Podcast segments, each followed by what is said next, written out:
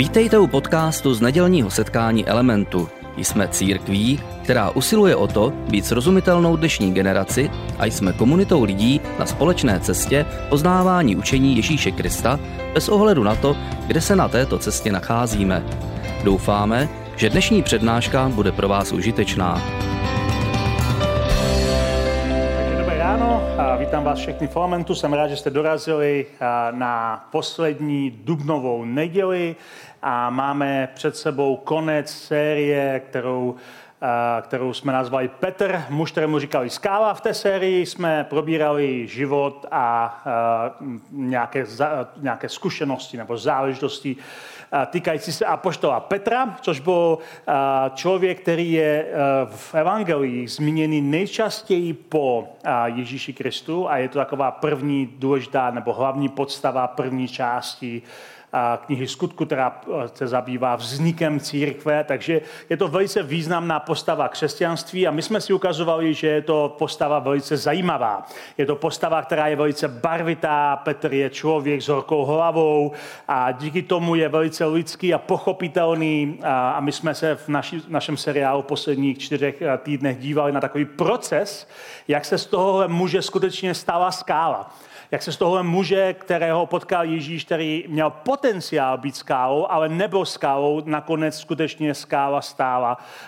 Jak přes všechny svoje vzestupy a pády a přes všechny svoje zrady a obnovení důvěry a odvahu a strach, všechny ty věci se mixovaly. To, jak se setká se stříšeným Kristem, to, jak byl naplněný duchem, to všechno se do, dohromady zmixovalo a nakonec se skutečně z Petra stává skála a stává se někdo, o kom jiní vedoucí té rané církve říkají, že takovým sloupem církve, na kterém ta církev stojí, a padá. My jsme minulý týden v našem seriálu, a pokud jste dneska tady úplně poprvé a neslyšeli jste žádný z předchozích dílů, i to vám bude dávat smysl, ta, ta samotná přednáška, ale bude vám dávat ještě větší smysl, když si poslechnete pak na podcastech ty předcházející čtyři, abyste věděli, odkud kam jsme se v našem seriálu dopracovali. A minule jsme opustili Petra ve chvíli, kdy se tenhle ten apoštol pro Židy stává skutečně, má takové srdce pro pohany a jakoby takovým pomyslným nebeským klíčem klíčem odevírá vrata, odevírá bránu, odevírá dveře pro pohany, to znamená pro nežidy,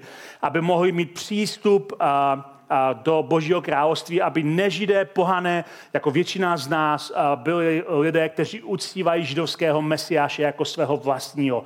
Petr byl ten, který odemkl tu bránu, díky němu se církve nestala další židovská sekta a díky němu se církev stala otevřenou pro nežidy, pro lidi, kteří nemají za sebou židovský původ a díky tomu my můžeme dneska uctívat Krista po celém světě. Křesťanství dneska univerzální náboženství. Je to univerzální náboženství, které je prakticky na každém místě na světě. V každé zemi na světě jsou křesťané. Někde jsou pronásledováni, někde je málo, někde je hodně, někde jsou úspěšní, někde prostě jsou ve skrytu, ale křesťané jsou všude, všude na tomhle světě, protože je to univerzální víra a to všechno začalo Petrem a Myslím si, že to, to, ten jeho zážitek v Korneliově domě, kdy odemkl ty dveře pro pohany, jeho největší odkaz, je to největší dílo, které Petr udělal, je to největší věc, ta nejúžasnější a nejkrásnější věc, kdy on posunul církev tomu, aby, aby odevřela dveře pro pohany. A my jsme za to velice vděční. A já jsem to říkal minule, jako lidé, kteří nejsou židovského původu, jsme velice vděční, že židovský mesiáš je náš Mesiáš a že příběh, který ve starém zákoně, v těch židovských písmech Bůh píše pro Izrael, je naším příběhem. Jsme za to velice vděční. Ale dneska se podíváme na to, že málem se to nestalo že málem se to nestalo. Že chyběl jenom kruček od toho, aby ta největší výhra, kterou Petr ve svém životě zažil, ve skutečnosti se nikdy nestala, protože fakt tomu chybí jenom kruček. Dneska se na ten kruček podíváme na ten rozhodující moment, co Petra přesvědčilo a nebylo to ten zážitek v Korneliově domě, bylo to něco, co přišlo později. A možná můžeme říct, že život není lineární a možná jste si toho všimli v životě, ale život není lineární. Co tím myslím je to, že jen málo kdy v životě se něco naučíme a už to nikdy nezapomeneme.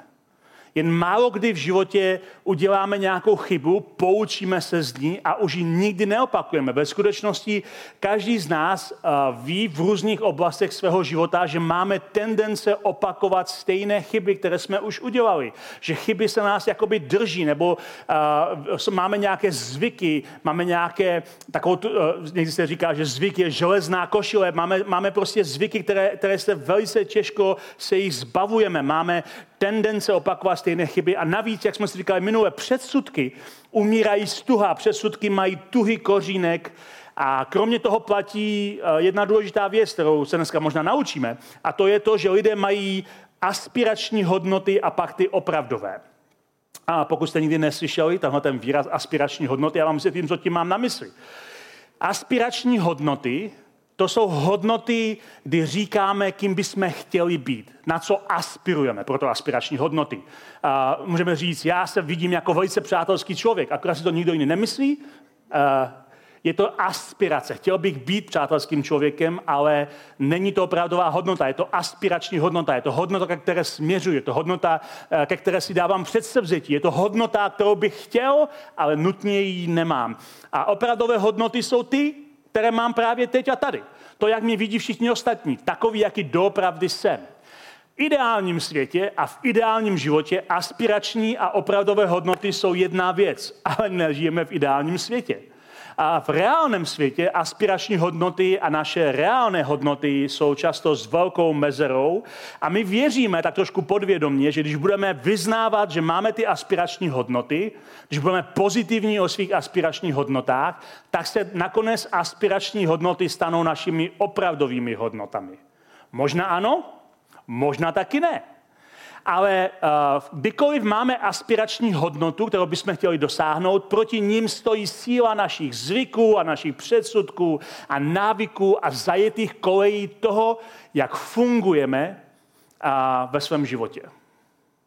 My se s tím setkáváme, když společně s Ditou děláme předmanželské poradenství. Tak jedna eh, z kapitol, které se věnujeme, je vliv rodičů na, náš, na naše hodnoty, na náš život. A mluvíme o tom, jak i když eh, v, dos, v dospívání se často vymezujeme proti rodičům a chceme dělat věci jinak, než dělají oni, tak nás zůstává zakořený vzorec, který jsme viděli a který často opakujeme jako, jako hodnotu, která se prostě projeví v nějakých krizových situacích. A toho je určitý spor a přesně tady nacházíme dneska Petra. V našem dnešním příběhu přesně tady nacházíme Petra. Petr a tí, uh, tí, ta církev okolo něho, oni skutečně chtěli uh, zahrnout a pohany mezi sebe. To fakt chtěli. To, co se stalo v tom Kornelově domě, je přesvědčilo, že Bůh jim dává milost a oni fakt chtěli zahrnout pohany do svého středu, ale zároveň byli velice provokováni životním stylem těch pohanů, protože životní styl těch pohanů byl úplně jiný než těch židů. Židé vyrostli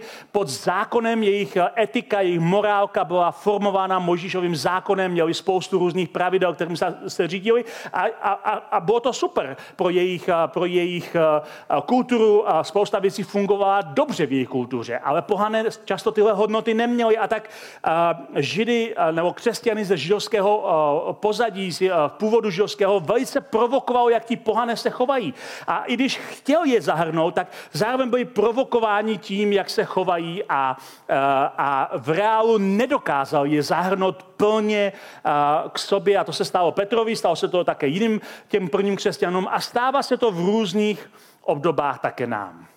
Minule jsme si říkali, že když Petr naštívil poněkud překvapivě a nečekaně toho setníka Cornelia, tak prolomil určitým způsobem ledy.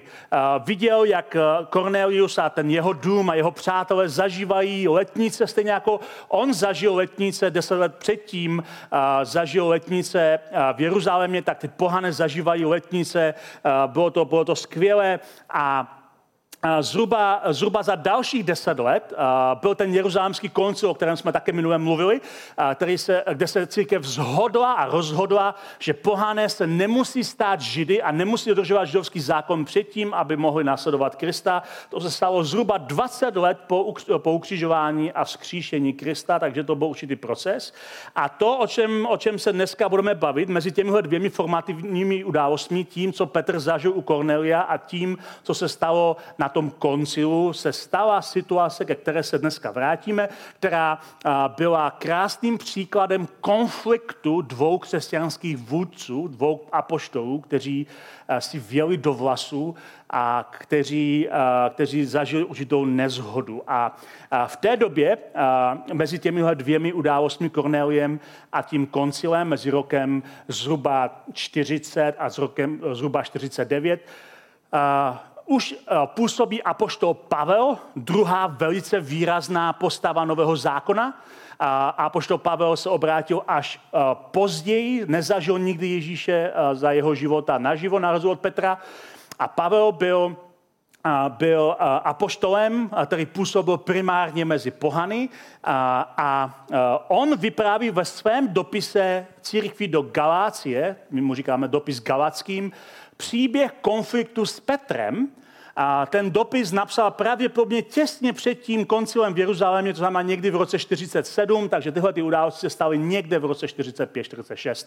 A, a je to dávno potom, co Petr zažil Kornélia a jeho letnice, ale přesto to, co Pavel vypráví v tom svém dopise, tak vypráví o konfliktu. A, a na začátku musím říct, že Pavel si Petra velice váží, protože eh, uznává, že Petr je ten první apoštol, že to je ten první, eh, kdo byl kdo takový ten první ve významu apoštolství, to on je jako ve významu těch apoštolů úplně poslední. Jenom pro ukázku, Petr, Pavel to napíše o Petrovi například eh, v listu korinským, kde doslova píše takový jakoby stať o, o sobě a svém apoštolství a říká tam, říká tam, předal jsem vám to hlavní, co jsem vám sám přijal. Kristus zemřel za naše hříchy, a podle písem byl pohřben a třetí den byl skříšen podle písem. Ukázal se Petrovi, jo, na prvním místě ukázal se Petrovi. Petr je nejdůležitější postava všech těch apoštolů. Ukázal se Petrovi, potom 12, to jsou zbytek apoštolů, a poté se ukázal více než pětistům bratrů najednou, někteří už zesnuli, ale většina z nich stále žije. Jinými slovy, Pavel říká, jestli nevěříte tomu, co říkám, ti lidé stále žijou, stále bydlí v Jeruzalémě, běžte se jich zeptat, oni se setkali se skříšeným Kristem. Poté se ukázal Jakubovi, což byl eh, Ježíšův bratr, ten se později stál vůdcem Jeruzalémské církve. Potom všem dalším apoštolům, že apoštolů bylo víc než těch 12, a naposledy ze všech se ukázal i mě neduchučečí. A tady, tady Pavel uznává, že Petr je skutečně ten první apoštol, to sám sebe vidí jako toho posledního apoštola. Ne nutně chronologicky posledního, protože i po Pavlovi byli apoštolové, ale posledního ve významu. On říká, Petr je ten první, já jsem ten úplně poslední. Já, nemám, já mu nesahám pokotníky, Petr je ten první apoštol, což zní trošku jako první avanžer, ale je to ten první apoštol a já jsem ten úplně poslední, jsem ten nedochudče. Takže když Petr naštěvoval ty církve, tak všichni ti křesťané byli nadšení. Tohle je ten první apoštol, tohle je ten apoštol, který byl s Ježíšem, který byl s Ježíšem u těch nejvíc klíčových momentů jeho života, smrti, vzkříšení. Tohle je on, tohle je ten, tohle je ten velký apoštol Petr. Takže Pavel v té době působí v Antiochii a když Petr naštíví Antiochii, Pavel je nadšený, je nadšený, eh, že velký apoštol eh, přijel do té církve v Antiochii, ale jeho nadšení se záhy změní v konflikt. A takhle to Pavel vypráví. Když ale Petr přišel do Antiochie, otevřeně jsem se mu postavil. Jeho chování bylo odsouzení hodné. Nejdříve běžně jedl z pohany, ale když dorazili Jakubovi lidé, a Jakub je vedoucí církve v Jeruzalémě, začal se držet zpátky a odděloval se, protože se bál obřezanců. Stejné divadlo začali hrát i ostatní židé a se tím jejich pokrytectvím nechal strhnout i Barnabáš, což byl Pavlův spoluapoštol a společník na jeho cestách. Pavel musel být šokován. Když se dívá na Petra, jak se Petr chová, musel být šokován. Petr je průkopník, který zvěstuje evangelium, dobrou zprávu o Kristu pohanům jako úplně první který svoji misi k tomu Korneliovi, o kterém jsme si vyprávěli minulý týden, začal tím, že pozval Korneliovi posly k sobě domů na jídlo. To znamená, Petr ještě předtím, než se potkal s Korneliem, začíná svoji misi mezi pohany tím, že je pozve na jídlo a jídlo v židovské kultuře je velice důležitou součástí společenství. Kdy tím, když pozvete někomu, někoho ke stolu, tak vyjadřujete tím, že, jste, že s ním máte společenství, že s ním máte nějaký vztah. A tohle byl prostě velice radikální krok, který Petr tenkrát s Korneliem a jeho sluhy udělal. Taky to konec konců hned poté Petrovi vytkla církev v Jeruzalémě. Slyšeli jsme, že si jedou s neobřezanými, že si jedou s pohany. Jak to vůbec můžeš udělat? A tedy jim Petr vypráví, co se stalo, oni jsou všichni v úžase. Aha, tak to vlastně všechno Bůh chtěl. Takže tenhle ten Petr, který byl první, který otevřel dveře pohanům, který první pozval pohany ke stolu, tenhle ten Petr, který byl ten, ten hrdina, tak tenhle ten Petr, tenhle ten Petr, začíná lavírovat ze strachu. O pouhých nějakých 5, 6, 7 let později, po tom, co se stal tak úžasným průkopníkem, začíná lavírovat ze strachu před těmi židovskými křesťany a projevilo se to tím, že právě přestal s těmi pohany jíst, protože tím dává vizuálně najevo, že s nimi vlastně nesedí u jednoho stolu. Pro Pavla to byl totální šok a nebere si vůči Petrovi žádné servítky. A jakmile to vidí, tak je z toho šokovaný. Ten Petr, ten, ten hrdina se chová takhle pokrytecky. A dokonce tím strhává i jeho kolegu Barnabáše ke stejnému chování. Takže Pavel eh, pokračuje. Když jsem uviděl, jak pokulhávají za pravdou evangelia, řekl jsem Petrovi především, ty, že jsi žid, Sám nežiješ jako žid, ale jako pohan. Proč tedy nutíš pohany k židovství? I když jsme rodili židé, žádní hříšní pohané, víme, že člověka nemohou ospravedlňovat skutky zákona, ale jen víra v Ježíše Krista. Proto jsme sami uvěřili v Ježíše Krista, abychom byli ospravedlněni Kristovou vírou a ne skutky zákona. Skutky zákona přece nikoho neospravedlní. Petr si nebe, Pavel si nebere servitky vůči Petrovi, říká mu, ty, ty, že jsi jako žid, ty se tady přetvařuješ, chováš se, že jsi někdo lepší, že máš nějaký zákon, ale ve skutečnosti se chováš jako my všichni ostatní a najednou tady budeš hrát divadlo a dává mu to sežrat úplně před všemi. Všimněte si, to tady Pavel říká. On to bere velice vážně. On říká, když jsem viděl, že pokohávají za pravdou evangelia, protože pro Pavla to není etiketa stolování. Pro Pavla to je odmítnutí toho přesně toho důvodu, proč Ježíš zemřel. A je to, je to projev, že se začínají chovat jako pokrytci, který se projevuje tím, že říkají, že místo u stolu je pro všechny, ale sedí tam jen se svými. A to je velice důležitá, důležitá část toho, toho příběhu. Říkají, že místo u stolu je pro všechny, ale sedí jen se svými. Na lidské rovině tomu dokážeme porozumět se svými nám je vždycky lépe. Ale tohle je, tady je v sázce celé evangelium. Skutky zákona, tedy ty vnitřní požadavky, které zákon, židovský zákon obsahuje, nemohou přinést opravdový vztah. Potřebujeme něco víc než jenom dodržování pravidel. A ty pravidla mohou být dobré a užitečné. A Pavel ví, že tahle ta nálada se šíří, tahle ta nákaza pokrytectví se šíří v celé Galácii. Proto to těm Galackým píše. To, co zažil v Antiochii, najednou začne slychávat od církví z jiných částí římského impéria, že tam přicházejí ti židovští věřící a říkají stejné věci. Nemůžete být následovníci Krista, aniž byste se nejdříve nechali obřezat a stali se židy. A proto je to pro něho tak zásadní a proto Pavel pokračuje dál a říká, neodmítám tu boží milost. Spočívali totiž spravedlnost splnění zákona, potom Kristus zemřel zbytečně. Jestli jsme, to mohli dos, jestli jsme mohli dosáhnout téhle úrovně vztahu s Bohem bez Krista, pak Kristus zemřel zbytečně. Blázniví galačtí, píše těm galackým, kdo vás tak obloudil, kdo vás tak oblbnul, vás, kterým byl přímo před očima vykreslen Ježíš Kristus ukřižovaný. Pro Pavla je to tak zásadní věc, že on v tom vidí, že to Petrovo pokrytectví neguje Kristovu smrt, který zemřel za naše osvobození k našemu smíření. Proto, proto reaguje na Petra tak tvrdě před všemi a konfrontuje Petra, i když považuje Petra za prvního apoštola, tak on jako poslední apoštol neváhá ho konfrontovat veřejně. A toho je krásný a úžasný příklad duchovní konfrontace, je to krásný příklad, který, ze kterého bychom si my měli vzít všichni příklad a osvojit si ho. Protože když vidíme pokrytectví v životech jiných bratrů a sester, řešením není to jen tak přejít a, a nechat toho člověka a, prostě být, nebo ho dokonce pomluvit za jeho zády. Řešení je konfrontovat je.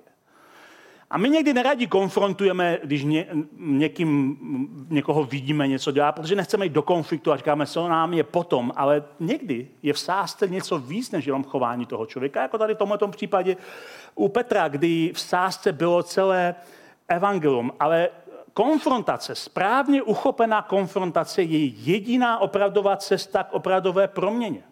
A mimochodem, Petr Pavlovu konfrontaci přežil. přežil, ho, přežil ji ve zdraví. Konec konců tož na něho Pavel spustil před všema a spochybnil jeho židovství. Není nic proti tomu, co před všema udělal Ježíš před 20 lety. Před 20 lety Ježíš Petrovi před všema ostatníma řekl, že se chová jak sobecký ďábel. To jsme taky rozebírali v naší sérii. Takže když zvládl Ježíšový odsudek, tak zvládl určitě i Pavlov, Pavlovu kritiku a, a, a přijal tu konfrontaci. A jak víme, že ji přijal? Jak víme, že to skutečně změnil, to své chování? Protože jenom o pár let později, nebo možná o rok později, nevím přesně, kdy se ta událost stala, ale o krátkou chvíli později na tom jeruzalémském koncilu, kde Pavel bojuje za to, aby pohané mohli přicházet ke Kristu, aniž by se museli stát židé, tak Petr se plně postaví za Pavla. Plně se postaví za jeho slova, plně se postaví za jeho teologii, plně to podpoří a řekne, já jsem byl první, kdo to udělal, já tomu všemu přesně takhle věřím, jak to tady Pavel říká. Takže vidíme, že Petr skutečně mu ta konfrontace pomohla se dostat na správný břeh, aby se jeho opravdové hodnoty zhodly s těmi aspiračními a skutečně odevřel místo pro pohany u toho stolu, kde sedí.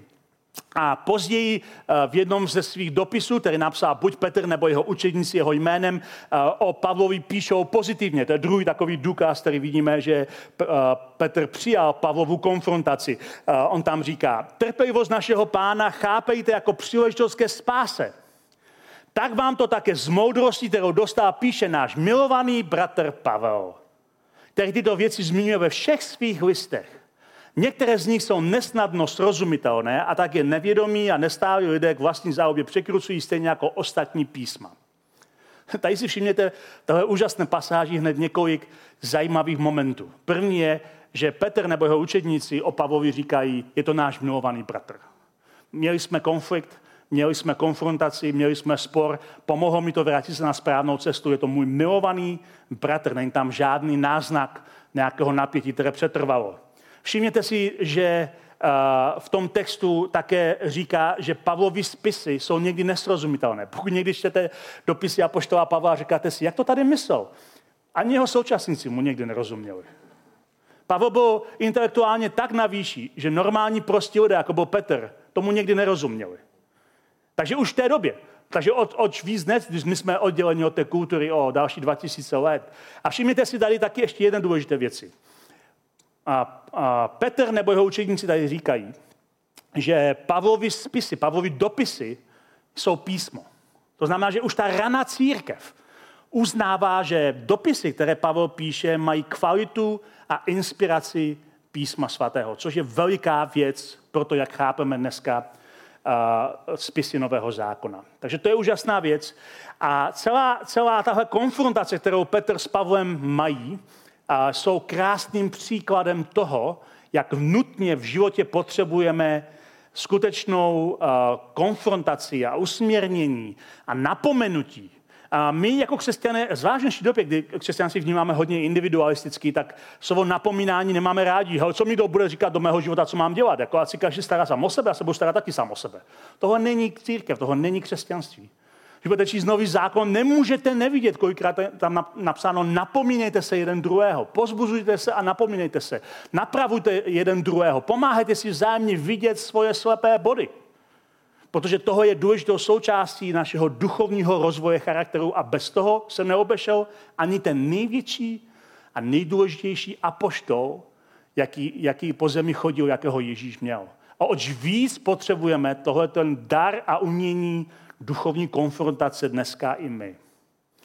Zmínil jsem Petrovi dopisy a v Novém zákoně máme dva dopisy. První Petrův a druhý Petrův. Ten první napsal Petr z Říma křesťanům eh, pohanského původu v pěti římských provincií Malé Asie a u něj se všichni historici, nebo většina, drtivá většina historiků i teologů zhodují, že skutečně ten první dopis napsal apoštol Petr. U druhého se ale většina historiků i teologů kloní k tomu, že ho nenapsal Petr, ale že ho napsali jeho učedníci jeho jménem po jeho smrti. Což tehdy byla běžná praxe, není to něco jako zvláštního nebo nečekaného. A tenhle názor není moderní názor, ale zastávali ho už eh, křesťané a vedoucí církve v prvních staletích po Kristu. To znamená už v druhém, třetím století říkali, toho není dopis, který napsal opravdu Petr, ale je to to, co zachycuje Petrovo srdce, co zachycuje Petrovo myšlení, co zachycuje Petrové eh, názory, ale sepsali to jeho učedníci po jeho smrti. A tohle tomu věřila už první církev. Proto také hodně debatovali, jestli ten dopis, druhý dopis Petrov má být v Novém zákoně nebo ne. A nakonec uznala, že ano, že odpovídá učení a charakteru apoštola Petra. Potom máme oba dva dneska ve, svém, ve, svém, ve své Bibli a je to, je to zajímavé, ale možná vás napadá, jak vůbec mohl Petr napsat ten první dopis, když skutky nám říkají, Lukáš ve zkusí říká, že Petr byl člověk prostý a neučený. To znamená, neměl školy, byl to rybář. Z největší pravidelností Petr neumí ani číst, ani psát, jako většina lidí v tehdejší době. Tak jak mohl Petr napsat dopis, když neuměl číst a psát? Napsal ten dopis za pomoci přátel a sám to v tom dopise říká. Musíte číst, co v tom dopise je napsáno i v těch, na těch okrajích. On sám říká, že ten dopis nenapsal on, ale že ho napsal za pomoci přátel a konkrétního přítele, tak se jmenuje Silvánus. A tady je citát z toho dopisu. S pomocí Silvána, kterého považuji za věrného bratra, jsem vám napsal tento krátký dopis, abych vás pozbudil a ujistil vás, že toto je pravá boží milost. Stůjte v ní pevně. Pozdravuje vás vaše spoluvyvolená církev v Babylonu a Marek, můj syn. Takže Silvanus byl ten, který ten dopis napsal, pravděpodobně, protože mu Petr diktoval, co má napsat. Takhle se psali dopisy. Konec konců apoštol Pavel, který umí číst a psát, většinou dopisu píše diktováním někomu jinému. Někdy v těch dopisech víte, že na konci dopisu Pavel říká, a teď píšu vlastní rukou, všimněte si velkého písma.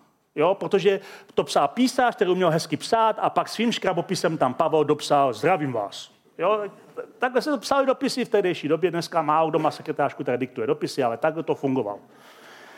Ale všimněte si v tom textu dvou zajímavých věcí. Ta první věc je, že on říká, pozdravuje vás se spolu, spoluvyvolená církev v Babylonu. A Petr není v Babyloně, Petr je v Římě.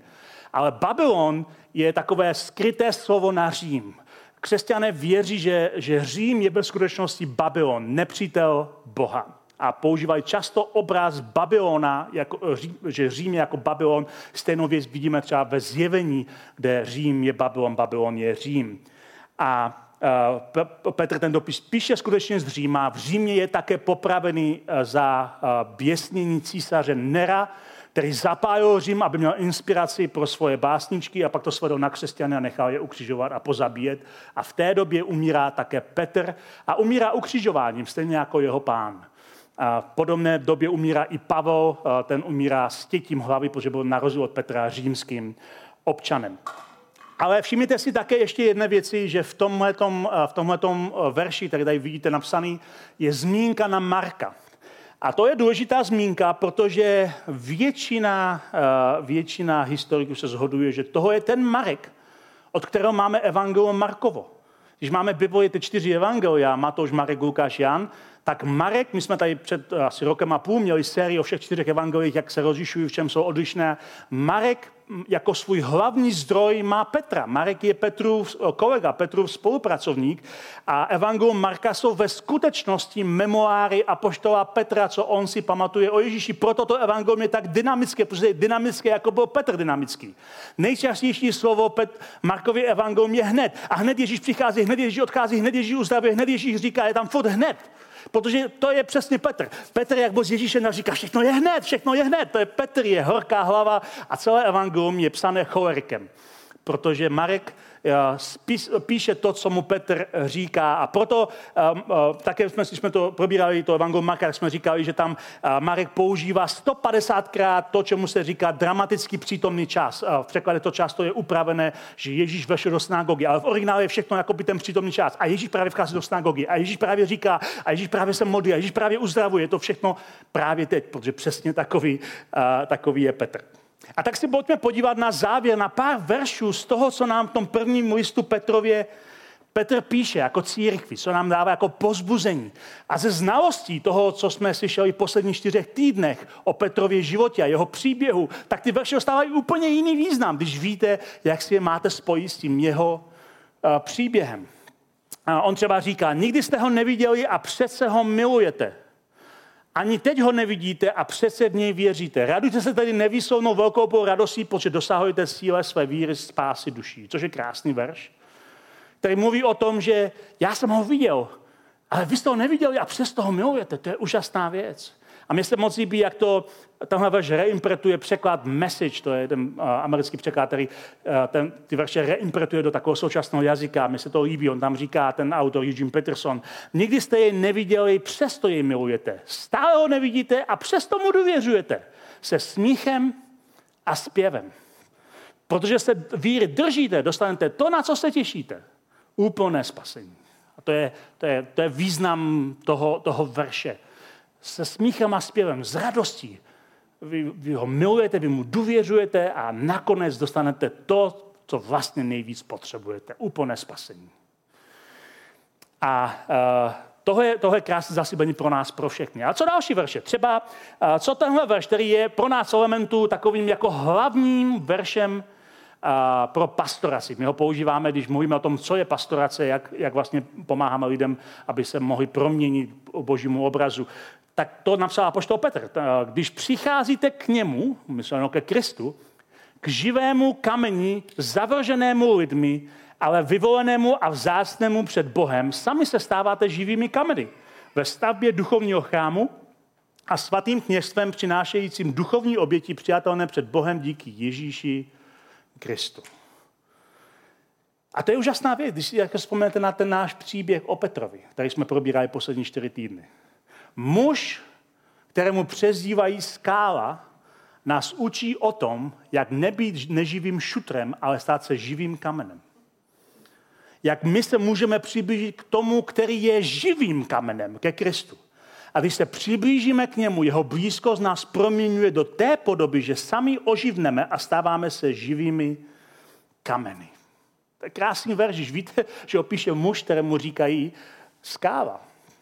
A co třeba následující verš, který když ho dáte do kontextu modlitby v zahradě Getsemane, taky ten příběh jsme vyprávěli, Ježíš je v zahradě Getsemane, a předtím, než je ukřižován, modlí se a jeho učedníci usnou a nemodlí se s ním. A Ježíš jde zbudit a říká, zbuďte se a modlete se se mnou a oni znovu usínají, protože jsou vyprahlí a unavení. A Petr ve svém dopise píše, všemu nadešel konec.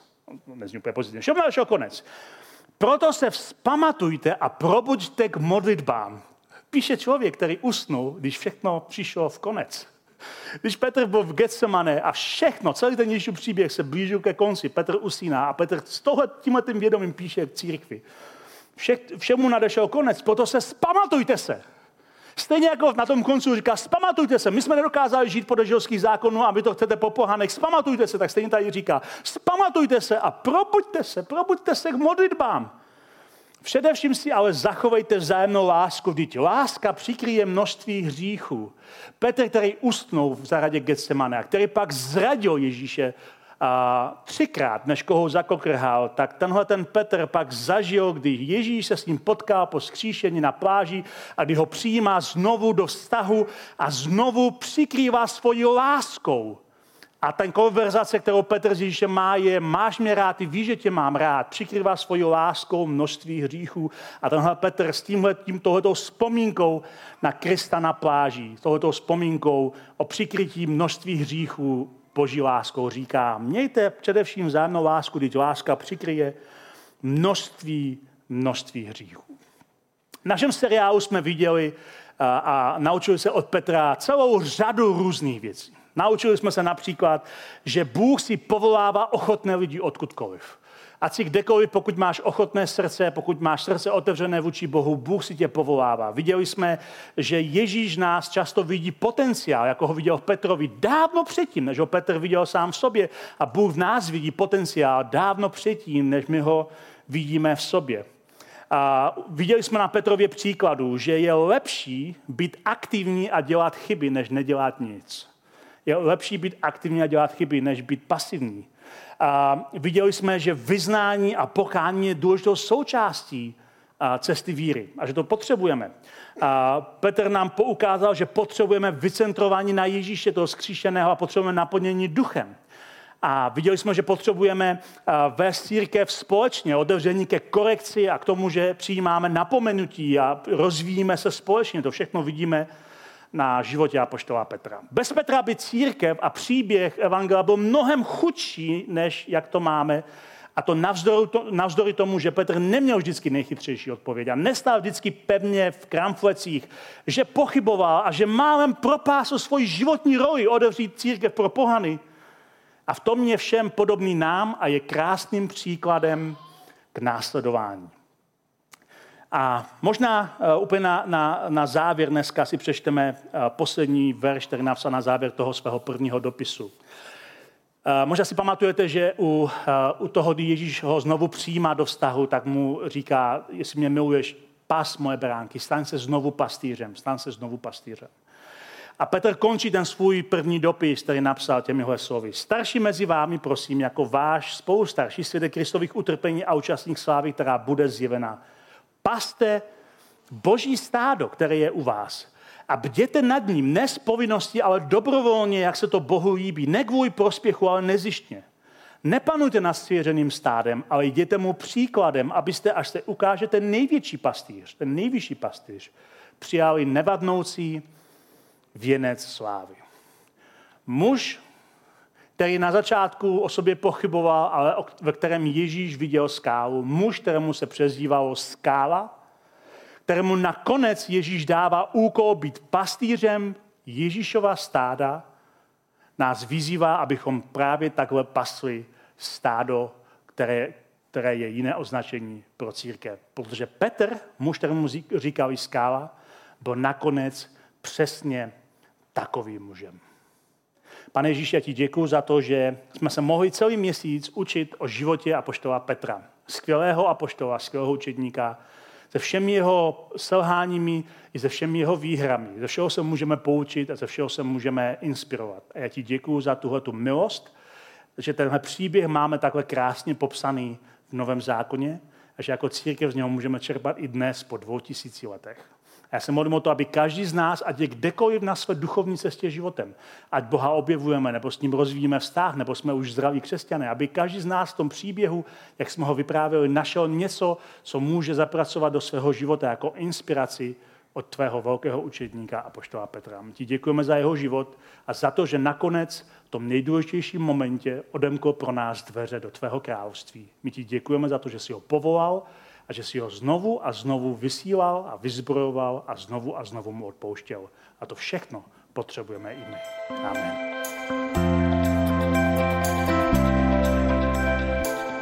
Děkujeme za poslech přednášky z nedělního setkání Elementu. Budeme rádi, když nás navštívíte také naživo, a to každou neděli od 10 hodin ráno v kině Biocentrál v Hradci Králové. Být na místě přináší větší zážitek, výbornou hudbu a přátelskou atmosféru. Více informací o našich aktivitách najdete na webu element.cx nebo na Facebooku Element Hradec. Těšíme se na vás.